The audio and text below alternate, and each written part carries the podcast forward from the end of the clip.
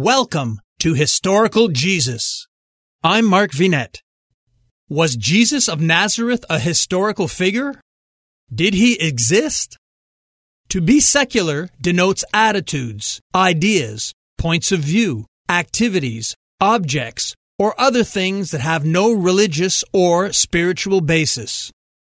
Secular Jesus historians and theological Christians disagree on many aspects and interpretations of the life and deeds of Jesus. But most historians of all stripes do not doubt that at the least Jesus was a Jewish man who walked first century Judea as a teacher and was crucified by the Romans. Mythicist critics on the opposite end of the spectrum insist not only that the New Testament is filled with legendary material, but that Jesus himself was, literally, a myth. That is, he never existed. I intend to explore a range of views on the topic throughout this series so that both Christians and non Christians can enrich their understanding of the Galilean preacher. Let's listen to renowned secular Bible scholar Dr. Bart Ehrman present his thought provoking arguments in support of a historical Jesus.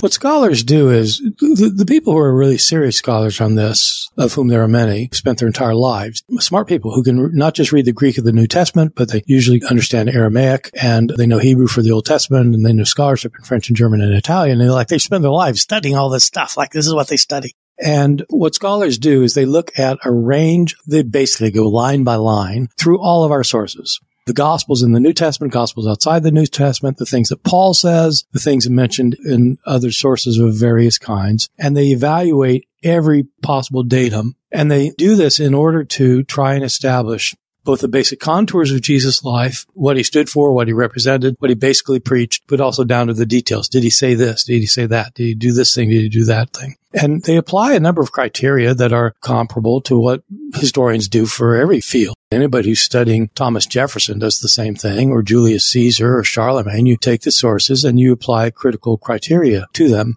And so one of the criteria is the one that we mentioned just now, the independent attestation. But another one that's important for understanding historical Jesus is when you realize that the people telling stories about Jesus are telling these stories precisely because they're trying to proclaim something important about him. They tend to be Christians.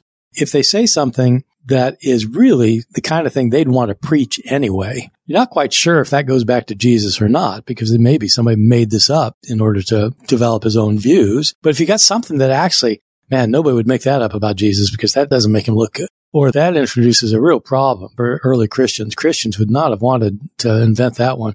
If you have something like that, then you think, yeah, well, okay, that one's probably historical then because nobody would have made it up. And so you have these various kinds of criteria that you would use for any historical figure that you use for Jesus. And when you do that, then, you know, the question is, what can you say about him? There are some things that I would say 99% of everyone who studies this intently would agree on. Jesus was from Galilee. He was of the northern part of what we think of as Israel, came from a place, small town named Nazareth. He was lower class. He became a teacher.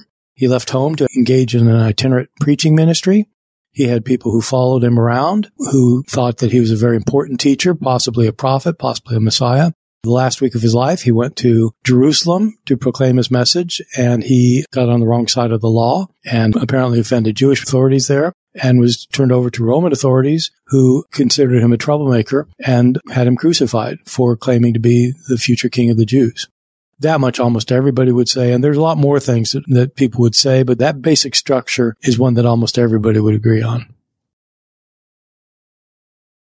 we don't have contemporary records about most anyone in the ancient world. I mean, you just think, for example, who would have been the most important Jewish figure well, let's say from the first century. The most important Jewish figure for us for the first century for historians is the Jewish author Josephus. Josephus was a historian who was very involved in the Jewish uprising in 66 to 70 that ended up to the destruction of the temple. He was a leader of Jewish troops there. He, he ended up being captured by the Romans and eventually was made a court historian by the Romans, the Roman Emperor Vespasian. And he wrote a bunch of books that are our best sources of information about first century Judaism and for the history of Judaism in the period. He's a high upper class, elite, aristocrat, very involved, very important in the history of Israel at the time, who is our most important author. He's never mentioned in contemporary sources. Or you think about Pontius Pilate. So Pontius Pilate would have been the most powerful figure in Jesus' day in Judea. He was the governor for 10 years between 26 and 36 CE. Now we do have a couple of sources from his time, but they're not written sources per se. We have one inscription that was discovered that refers to Pontius Pilate that was discovered in the 1960s, just a, a stone slab in Caesarea. And so it does mention his name uh, and says he was a prefect. And we do have some coins. But if you talk about were other people writing about him, there's no written record of him in the first century at all. And he was the most important figure in Judea at the time. It makes common sense to us that if somebody is a an important figure, uh, they'll make the newspapers and the newspapers will be around for centuries. So it all makes sense to us. I think that is a modern sensibility. It didn't work that way in the ancient world. Hi, everyone. If you've been injured in an accident that was not your fault, listen up. We have legal professionals standing by to answer your questions for free. Call now and find out if you have a case and how much it's potentially worth. Call 800 218 6010. I'm here with spokesman John Wolf. So, John, tell everyone listening who should call right now. Well, Maria, first off, thank you for having me here. It's always nice to answer the listeners' questions. Now, as far as who should call in, anyone who's been injured in an accident and think you deserve compensation, give us a call right now. 800 218 6010. You'll find out if you have a case and how much it's potentially worth. Thanks, John. You heard it, folks. Take advantage of this opportunity and call now. 800 218 6010. Advertisement sponsored by Legal Help Center may not be available in all states. The idea that you don't have writings about Jesus should not be used as an argument about anything because about whom do we have written records from Israel at the time? No one, basically. So that complicates matters. But scholars, of course, are fully cognizant of it. And so what scholars do is they take the records that we do have that come from later, which are similar to the records we have of, of other people. About Pontius Pilate, he finished his rule in 36 of the Common Era, and we have some references to him later by a Jew living in Alexandria, Egypt, Philo, who's writing about the same time as Paul. So probably about 20 years or so after Pilate's rule, and then by Josephus. And so once again, it's decades later about this most important person. So we deal with understanding Pilate the way we deal with understanding Jesus. We look at our sources, we consider their biases, we see if they independently support one another, and then we render a judgment about what he probably said and did, insofar as we can tell. Evangelicals get upset with me. Evangelical scholars get upset with me sometimes because they say, look, what would you want? You know, we've got these four gospels and we've got, you know, what do you want? I tell them in all seriousness, well, what we want are about a dozen sources written while Jesus was alive or right afterwards that are independent of each other that basically agree about what he said, about what he did. Well, that's completely unreasonable. You asked me what I wanted. It's hard for us today to establish what leading politicians actually said. Are you watching MSNBC or Fox News? And these are contemporary sources the next day. And it's very difficult sometimes. I mean, if you have a recording, that helps. Not always, though, as it turns out. But if you're dealing with antiquity, there's a lot more uncertainty. And most historians live with the uncertainty when it comes to understanding Seneca, for example, or even Nero.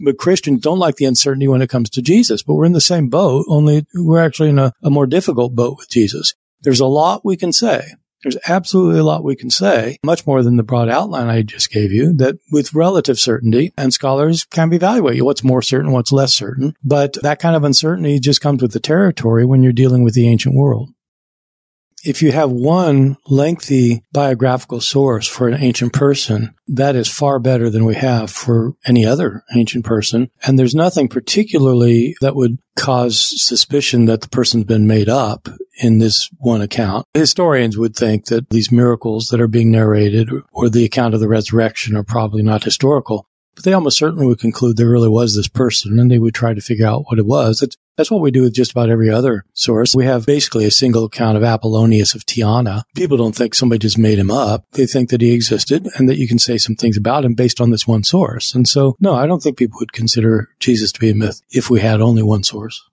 So there are questions about how do we know what Jesus really said and did? Very deep and probing questions that scholars have long asked. Historians who work on the historical Jesus almost never ever say, well, there was no such man. There was a man, and we have better sources for Jesus than for almost anybody in his day, but they're still highly problematic. They're difficult to establish the details of Jesus' life. And so scholars work on this by applying various criteria to our surviving sources to try and understand the life of Jesus.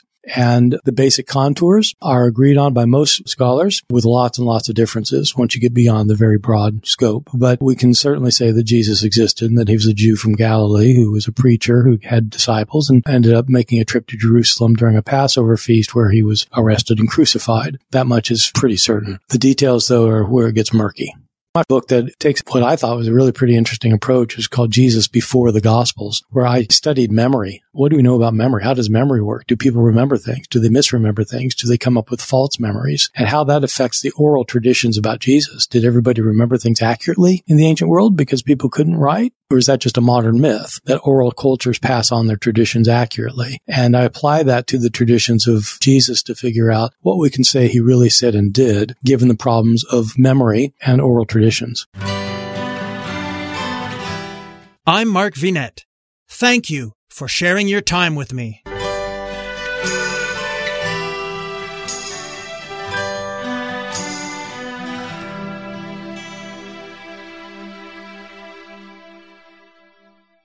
Doctors endorse it, nutritionists recommend it, and customers love it. Calotren Healthy Weight Loss. Ron in Texas lost 35 pounds. Marie in Pennsylvania lost 117 pounds with Calotren. Diane not only lost weight, but she also found relief from arthritis. Lynn lost over 45 pounds. Calotren contains collagen, the most abundant protein naturally occurring in the human body, which decreases as we age. Taking Calotren promotes better sleep, more energy, less joint pain, and best of all, weight loss. Calotren has an amazing 86% success rate with their 90 day supply. And this week, take advantage of their President's Day sale. Buy the 90 day supply and get an extra month free plus free shipping. Ordering is so easy.